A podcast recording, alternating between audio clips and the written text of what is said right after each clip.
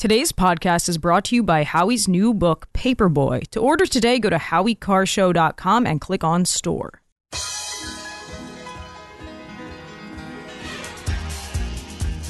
Live from the Aviva Trattoria studio, it's the Grace Curley Show. We got to bring in a new voice, a young voice, a rising voice. Grace Curley. You can read Grace's work in the Boston Herald and the Spectator. Especially Grace. Grace, stand up. Here's the millennial with the mic, Grace Curley. Good Monday morning, everyone. Welcome to the Grace Curley Show. I'm not Grace Curley. I'm Aaron Chadbourne sitting in for Grace. Grace is off today. I hear she's traveling back, though, so she'll be back in tomorrow en route, listening to her own show. Thanks for being with us. For those of you who haven't heard me before, I'm former senior policy advisor to Governor Paul LePage up in the great state of Maine, broadcasting out of the Portland Radio Group studio today up here at WGAN. Also host Inside Maine here on Saturdays on WGAN. Um, but long time, long time listener to the Grace Curley Show, the Howie Carr Radio Network. Really appreciate the opportunity to come in. And there's plenty of news today, Jared. There, there's a lot happening.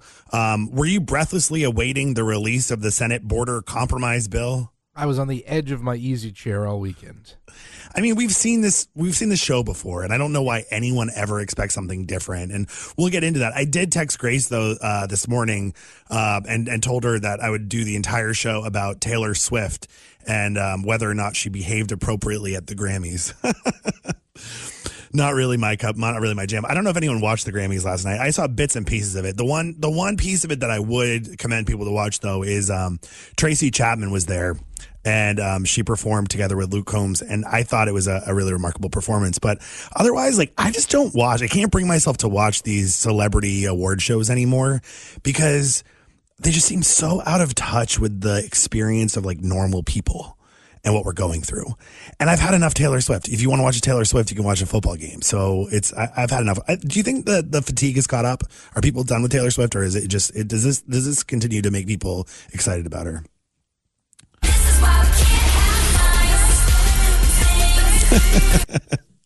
I mean, it's it, the, and there's a lot. My Twitter feed today, it's really a weird feed because, and it, and it's been this way since she started dating Travis Kelce and this whole thing. But there's half of it is about Taylor Swift, and apparently she wasn't appreciative enough. She was shamelessly promoting herself and her new album, and then half of it is about this immigration stuff, which I do want to spend a lot of time on, and we'll throughout the show talk about the border deal. Um, we'll have Christopher Healy, who's a, a Homeland Security expert, uh, former former Border Patrol himself, um, and and great great expert. He's going to join us at the two o'clock hour. And so we'll go over a little bit of what's in the bill, what's good, what's bad, what we're concerned about. Also going to chat with former Congressman Bruce Poliquin. He's a Republican. He was, he was the only Republican member of Congress, um, in the House. Obviously we have Susan Collins from Maine, um, in, in the Senate. She's the only New England Republican in the Senate.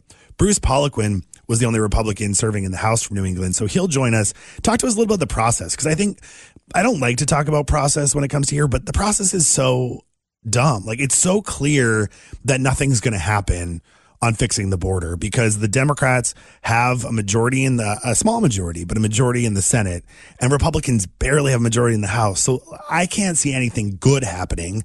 I was impressed originally when Republicans held firm and said, we're not going to give you anything on Ukraine or on Israel till you deal with our border at home, but uh, I think hope has faded.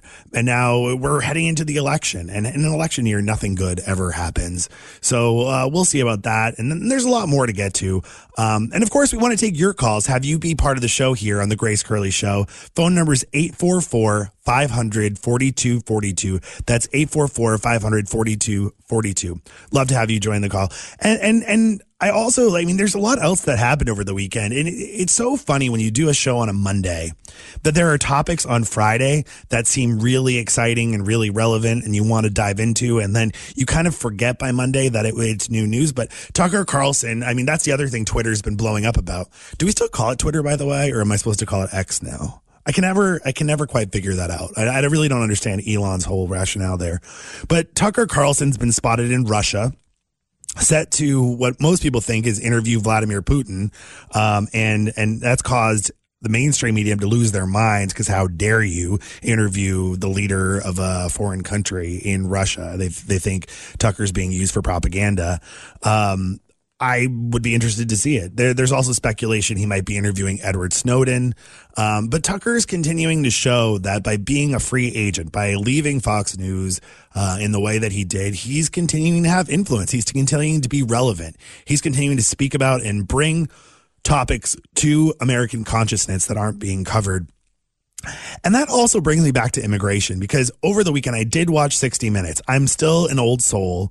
Uh, I was debating with Grace this morning which generation I'm part of, and I'm technically a millennial. She's the millennial with the mic. I'm technically a millennial, but I'm not the early part of it.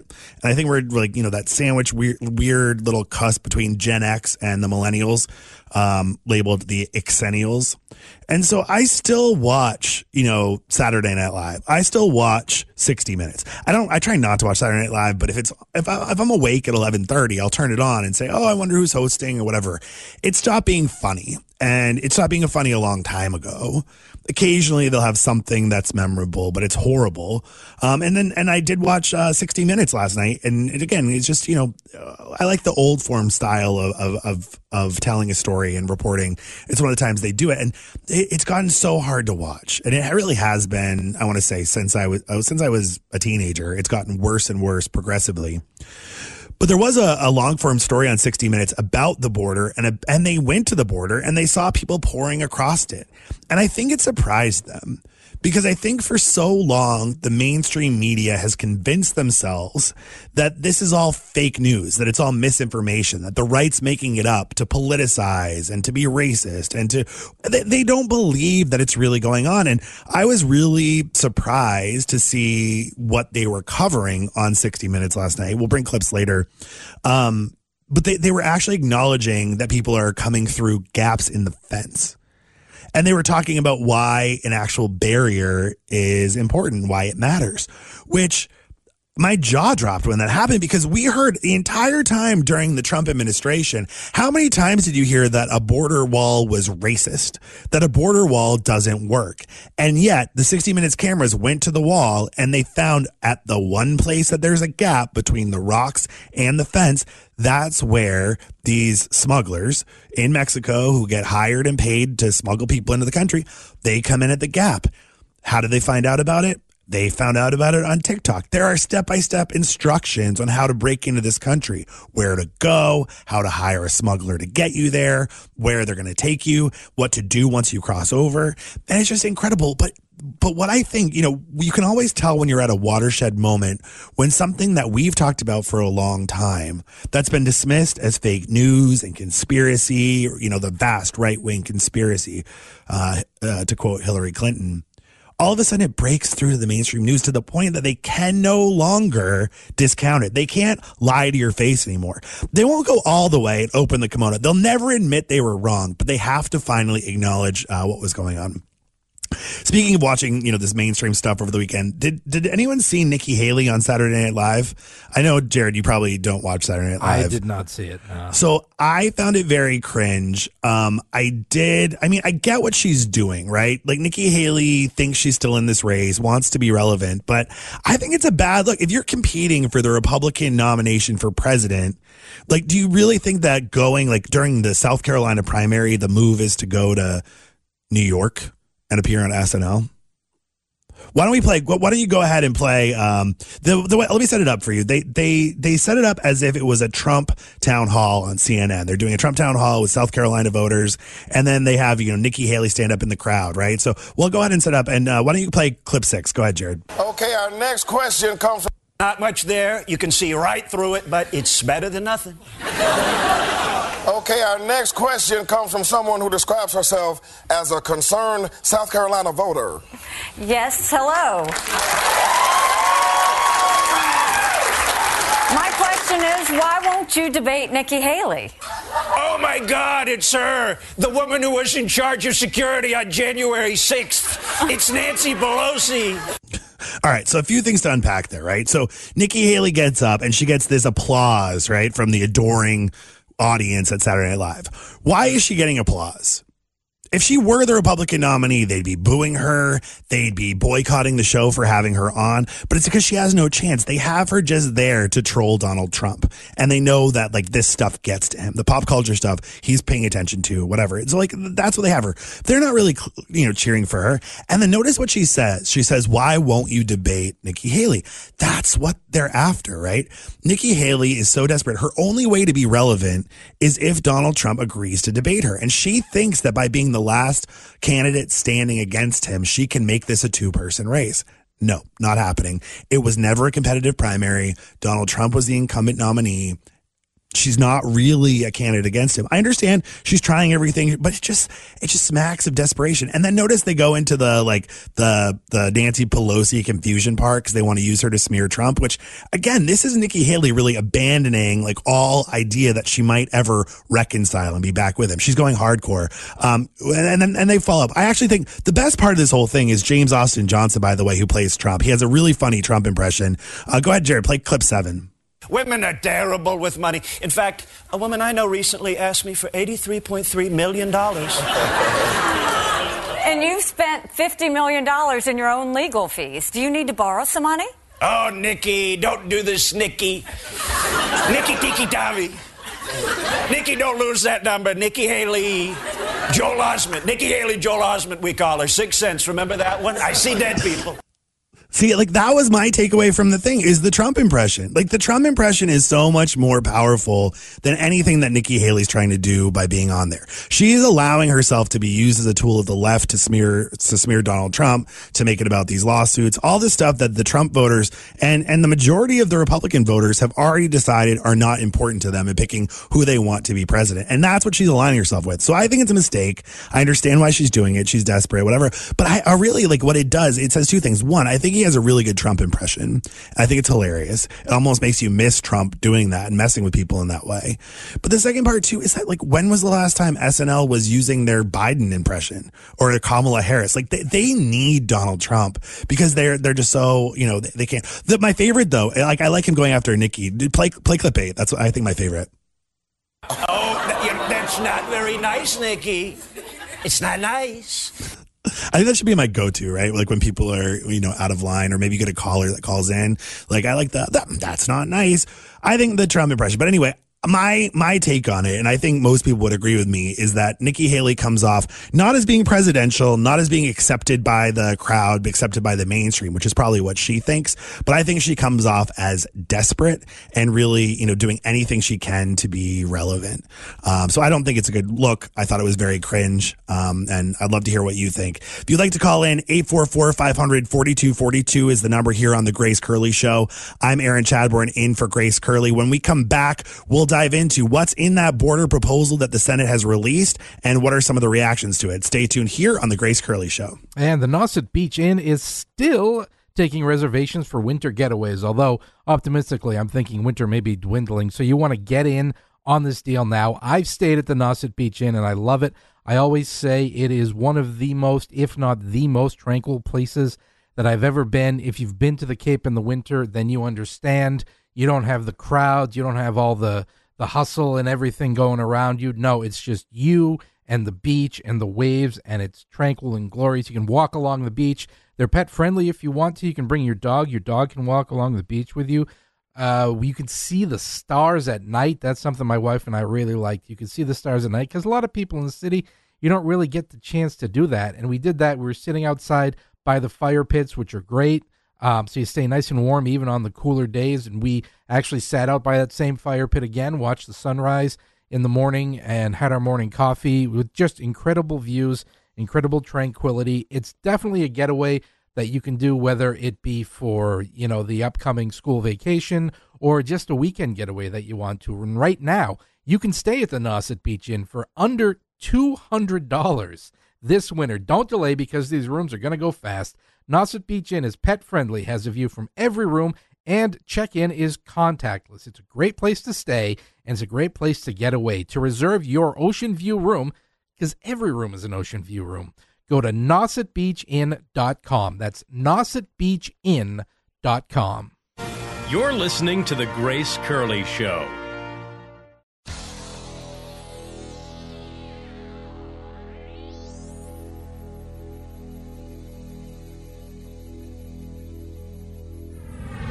This is the Grace Curley Show. Welcome back, everyone. I'm Aaron Chadbourne sitting in for Grace Curley. Thanks so much for being with us on this Monday. It's February. The groundhog I did not see his shadow. I don't. I know you were breathlessly waiting for it, uh, Jared. Uh, so it's going to be an early spring, they say. This groundhog weather fortune telling uh, mechanism. I heard you don't like the groundhog. I don't. Have a problem with groundhogs per se. I think the festivities are are somewhat ridiculous and honestly a little mean to the groundhogs. Yeah, was it, was it De Blasio that killed him that year? He, like, he dropped it, It and like- like, the groundhog died. Like 2013, the Long Long Island groundhog, I believe. Yeah, it's it's um it's quite the it's quite the event. But anyway, it's it's sunny here, and and I did that thing where it, we've had enough sunny days in a row. I think like two. So I actually took my car to the car wash to get that nice like undercarriage clean too. And every time I do it, you know you're going to jinx it, but I think I'm safe, and I, I want my car to look good uh, here in in in February.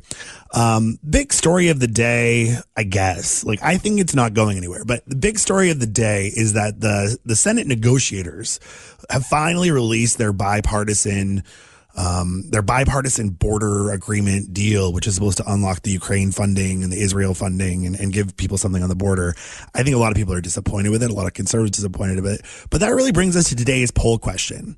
Today's poll question is brought to you by Rizzo Insurance. When was the last time you had your insurance audited?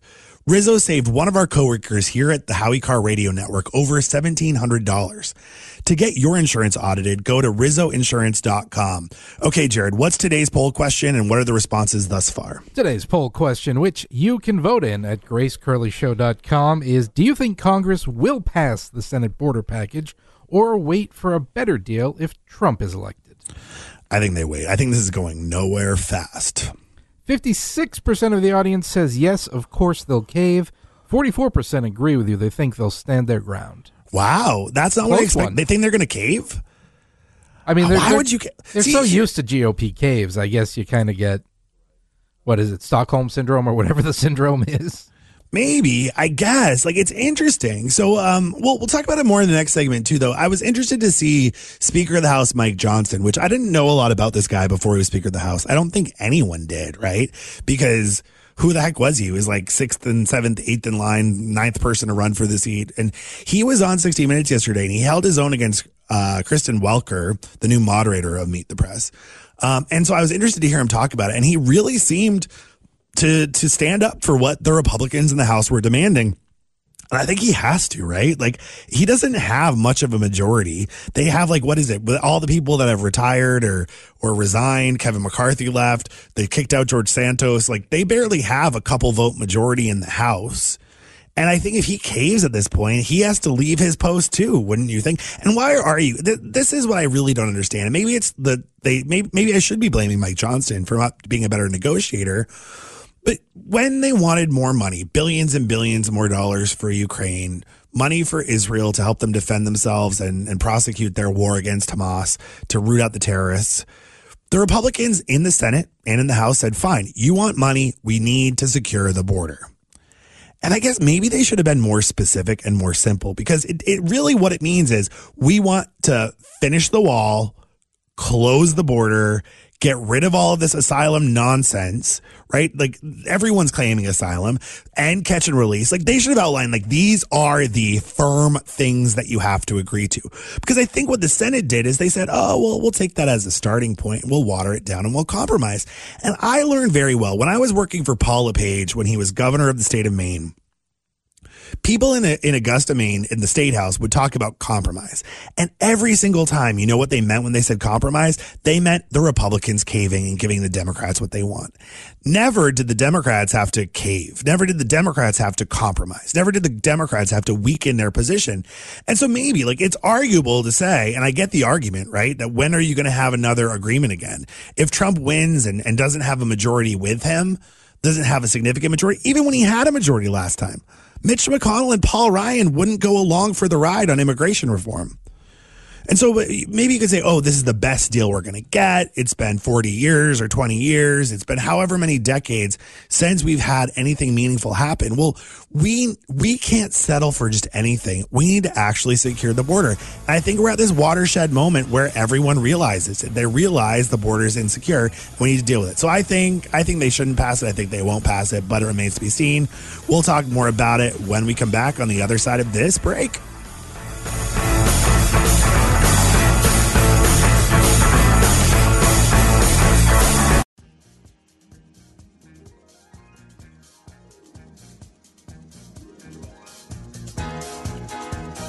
Live from the Aviva Trattoria studio. We are back here on the Grace Curley Show. I'm Aaron Chadbourne filling in for Grace. Thanks so much for being with us here today.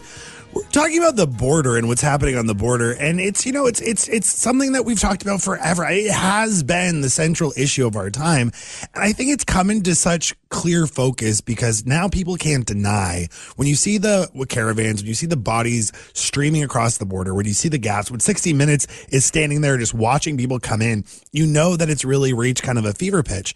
But it, it just what really bothers me is the way that the mainstream media treats this issue.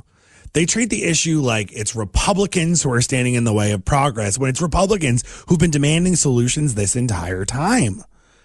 The entire time. That, that's what we've been calling for. It's what it's what it's been the motivating issue in so many of the last elections. It's what propelled Donald Trump to the presidency in 2016. And they tried everything they could to stop him, right? Anything he wanted to do, whether it was build the wall, fund the wall, um, to, to, detain, to remain in Mexico. Remain in Mexico was a great policy, and the Biden administration um, repealed it. It was the first thing they did. They said we're going to take away any of Trump's accomplishment on the border on immigration, and we're gonna we're gonna undo all the pro. We're gonna open it, and and even even though they deny it now, they put out the message board to the world that said the border is open and you're welcome to come here. And I think one of the things I was I was speaking before the break about uh, Speaker of the House Mike Johnson. I didn't know anything about him. He's from Louisiana. He's uh, he had a, a lower leadership position that didn't cause us to ever hear about him before but he he basically has said, you know, we've been we put out policies at the beginning of this Congress, HR two, we passed it and told you exactly what you need to do to close the border. And I thought last week the the House and, and Speaker Johnson in particular put out a list of here are all the examples of how Biden um, has invited immigration, has opened the border, has done it intentionally. Here are all the ways that Secretary Mayorkas, who they're moving toward impeaching, here are the ways that he has flouted the law and lied. And the media is in it, I mean, we've always known they're in the tank, right? They, they've always been on the left. They've always been the the mouthpiece, the PR apparatus that that just regurgitates the left's talking points. But it's never been worse than it is now. I want to play this one one hit um, real quick. Uh, Speaker Mike Johnson talking about the evidence that that this is intentional. Uh, go ahead with cut three, Jared. We documented 64 specific actions that Joe Biden and his agencies have taken to create this catastrophe. They did it intentionally. That's why his approval rating is uh, in the tank. Right. So that's, that's, he's explaining. He said there's 64 instances. Here they are. Listen to Kristen Welker. She's the, the new meet moderator of Meet the Press. She replaced Chuck Todd. Chuck Todd was a partisan hack. Kristen Welker is supposed to be the serious journalist. Listen to Kristen Welker's response to Speaker Johnson saying, we've documented 64 specific instances. Go ahead, cut four. As you know, the White House uh, has completely dismissed the allegation that in any way the migrants and surge in migrants have been intentional on the part of the president. What? Like, we don't need you telling us the White House's point of view. That's the White House's job. Have them on as a guest. You don't have to like fact check the speaker in real time about the differing opinion of the White House. It's this thing they started doing when Trump was president where they said, oh, he spews too many lies. We can't let this misinformation. We have to fact check in real time. Well, he gave 64 specific examples. She didn't debate the examples. She restated the administration's position in an authoritative way. She basically sees herself as an extension of them. It's ridiculous. Go ahead and play count one. Uh, this is a great example. Mr. Speaker, as you know, that bill that you passed in the House would be dead on arrival in the Senate. Your Republican colleagues in the Senate have said as much. So I guess my question is Did you propose this standalone Israel aid package to kill this compromise deal in the Senate? Right? Like, as you know, Mr. Speaker, like it's so pa- patronate. You're talking to the Speaker of the House of the United States Congress number one, show a little bit of respect, but even like you're lecturing him. Oh, did you know? As you know, Mr. Speaker, it's such a condescending attitude to take. And then, did you hear what she said? Your bill is dead on arrival in the Senate. HR2 that you passed months ago. You did your work. You laid out what it was. You're dead on arrival. So don't you think you have to take the Senate's bill and compromise? And this is what I think they should have been saying. And it's funny, I, have been saying this all day, and, and, and they've just put out a statement. I'll read it in a second. But they should be saying the Senate's bill is dead on arrival in the House.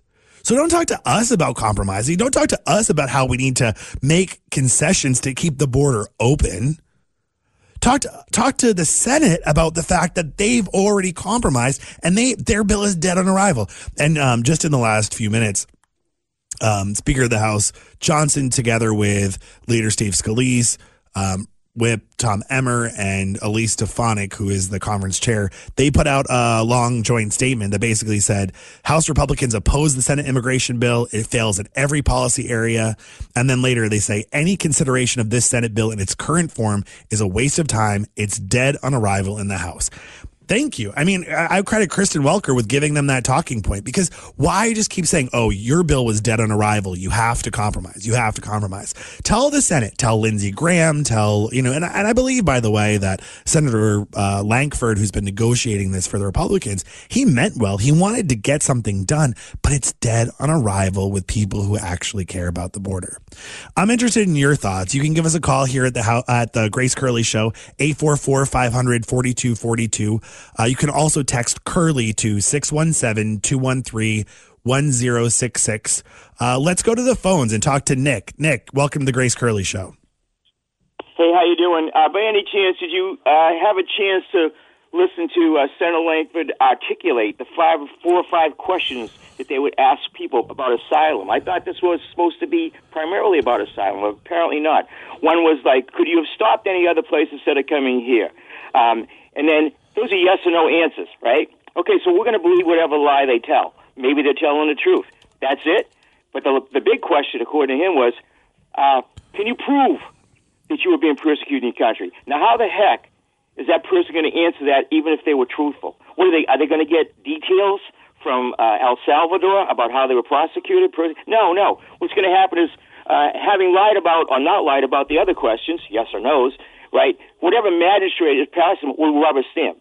Okay. The other thing is barely 23% that spent, spent of that $118 billion goes to Ukraine, goes to uh, Gaza Palestinians, goes to Israel, goes to Taiwan, right?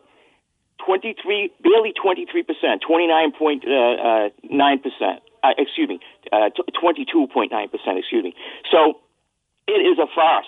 And I'm sorry, I read Senator Lankford's background. Well, God bless him, um, because uh, he was in charge of uh, some sort of children's uh, uh, rewardments program or something like that.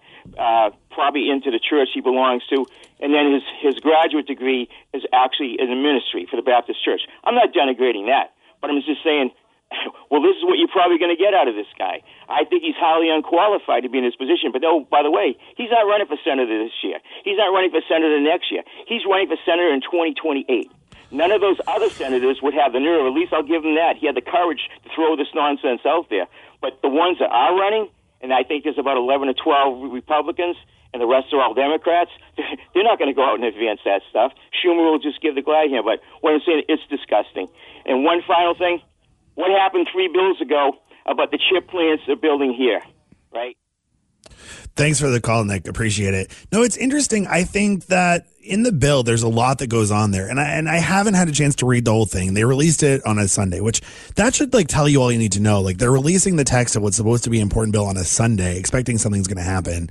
But the if you read how Chris Murphy, Senator Chris Murphy of Connecticut, who is one of the negotiators in this bill, how he describes it, he talked. He again, his job is to sell it to the left, and which is also hard. The left is also mad because they want the border wide open. They want to let everyone in, whether they mean us ill or mean us harm.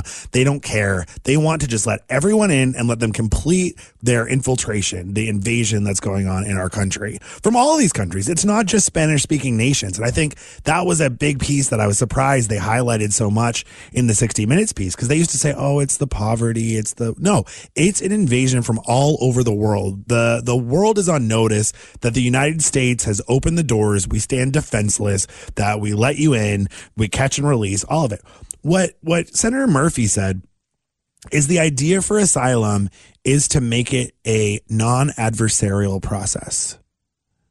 Meaning for people that have come into the country illegally that that sneak in through the gap in the fence that it's not going to be adversarial. That will that will go ahead and actually just you know call it you know it's, it's going to be friendly and we're going to ask questions. It also takes a lot of the asylum claims away from courts and gives them to part of the department of homeland security to administer.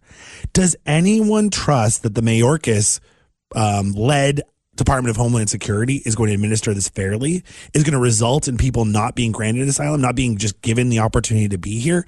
It's all really meant to help the asylum process create legal status for people to remain here permanently. It would grant work status immediately to people to be here, which is going to serve as a major magnet to increase immigration to increase asylum seeking. And and I'll grant you, like we in Maine, that's one of the things we've talked about is we have a lot of asylum seekers here in the system haven't had their claims adjudicated yet. They can't work, so they need to be on welfare, but they can work within six months. And so a lot of them could get up and going, but th- this doesn't do anything to really stop the flood in. And I think that there are a lot of people skeptical that when you give discretion and authority to just the executive branch. If it's the Obama administration, if it's the Biden administration, unless it's the Trump administration, that executive discretion won't be won't be exercised. We'll take more of your calls. 844 500 4242 here on the Grace Curley Show. I'm Aaron Chadbourne filling in for Grace. Follow Grace on Twitter at G underscore Curley.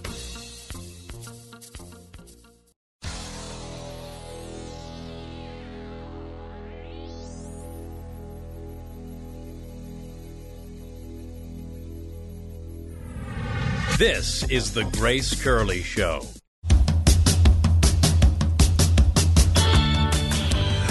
We are back on the Grace Curley Show. I'm Aaron Chadbourne filling in for Grace. Grace will be back tomorrow. She's traveling. I hear she's listening to the show, so hopefully I do an okay job filling in. But we absolutely need you to be a part of it for that to be a good outcome. You can call, you can text. Um, the phone number is 844 500 4242.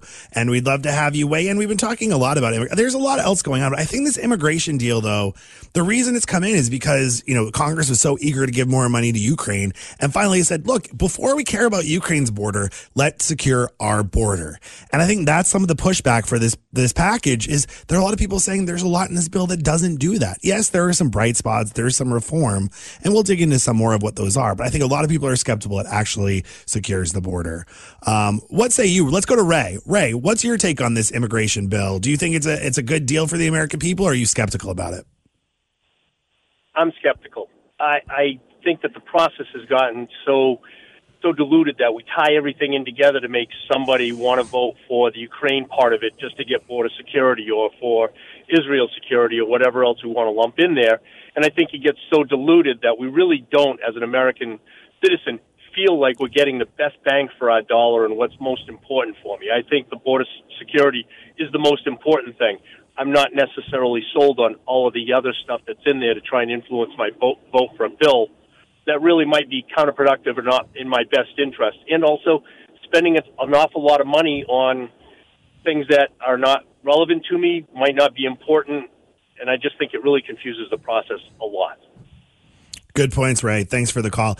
I think there too, a lot of the money that's in the bill, not only does it go to Ukraine and Israel and things unrelated to the border, but it ends up it ends up going to these organizations, these aid organizations, these nonprofits, these NGOs that are expected to work with the government and and to do work there. And anytime you do that, anytime you build this ecosystem of government funneling taxpayer dollars to these these nonprofit actors, you end up seeing more of this, right? And and that becomes their livelihood. And then you can never cut the funding to the program because it becomes their livelihood. Then they have lobbyists, then they have this whole basically industrial um, complex that that comes up around big immigration, around you know helping people at the border. And by the way, great credit to the governor of Texas, Greg Abbott, he's done a great job showing what it means to actually take back and to build the border wall. I thought the the other Republican governors traveling down to the Texas border, standing shoulder to shoulder, showing that they have the governor's back down in Texas, that they they they believe in the rights of states to secure their own border, to defend themselves, to build border, to to put up the fence. The things that the Biden administration is suing Texas to take down the fence, it's reprehensible. So good for those Republican governors for drawing a contrast and showing what it actually means. And that's I think the big problem I have with Congress is that Congress, the Republicans in Congress to date have not done a good job showing that same contrast with Joe Biden. They haven't done a good job saying this is what good would look like. This is why you need to elect Republicans. Republicans have, in my opinion, spent too much time fighting with each other. This this fight over Kevin McCarthy and who gets to be speaker and all of that. The the inability to get anything passed or through.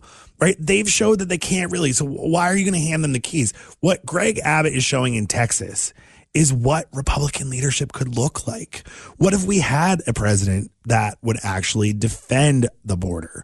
What if we had policies like we did during the Trump administration that actually stemmed the flow of unchecked illegal immigration?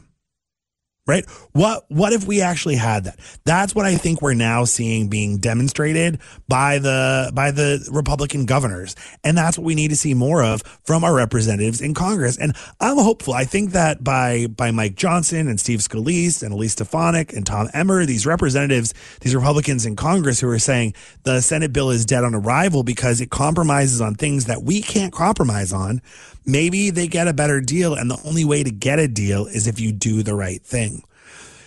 I also hate this idea that, you know, eh, the, the question was asked of, of Speaker Johnson yesterday when he was on Meet the Press. They said, Oh, is this really just Trump calling the shots? Trump telling you what you can and can't do?